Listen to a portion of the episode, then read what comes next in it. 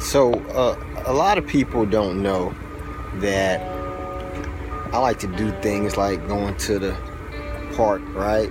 Or just kind of chilling and thinking through my life and things that, you know, I have going on and what's the best way to to better myself and better my family life, you know. So today I decided to let you know and tell you a little bit about, you know, that the stuff that I do.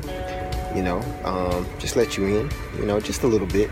You know. So today, I decided to come out here and kind of talk to you about being yourself. And what does that really mean? Because you hear it a lot. People say, you know, well, be yourself.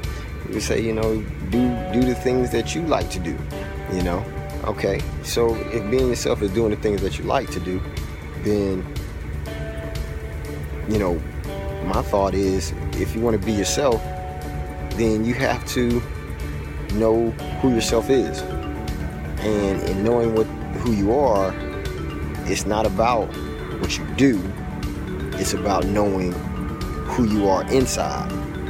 Like in your heart, in, in your in, in your inner being, who are you? What do you like to what do you like to do is a result of who you are. Right? So if you think about, you know, who you are, you know, are you a happy person? Are you a kind person? You know, are you joyous? You know, in yourself. I'm not saying this meaning based on your circumstances, you're you're happy if you go here or you're happy if you're doing this, right? But if you were sitting someplace and there's no one else around, who are you? You know? Because would you think of yourself as a champion? Not because of your accomplishments, just because of who you are in yourself. Do you feel like, you know, you've missed the mark? Do you feel like that you're that you're not in the place that you want to be? You know, I mean, are you unsettled in your heart?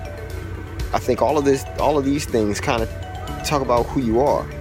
And I also feel like who you are can vary because a person is constantly evolving, right? So if you're constantly evolving, then who you are continues to change.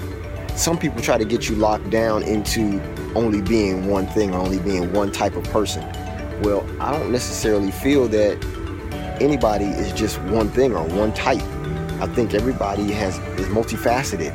That's what makes us dynamic people, you know. So even or, or even unique, you know, in that sense. So with that being said, you know, I would really challenge you to figure that out. Who are you? Because from that, you'll learn your purpose. From that, you'll learn what you like to do.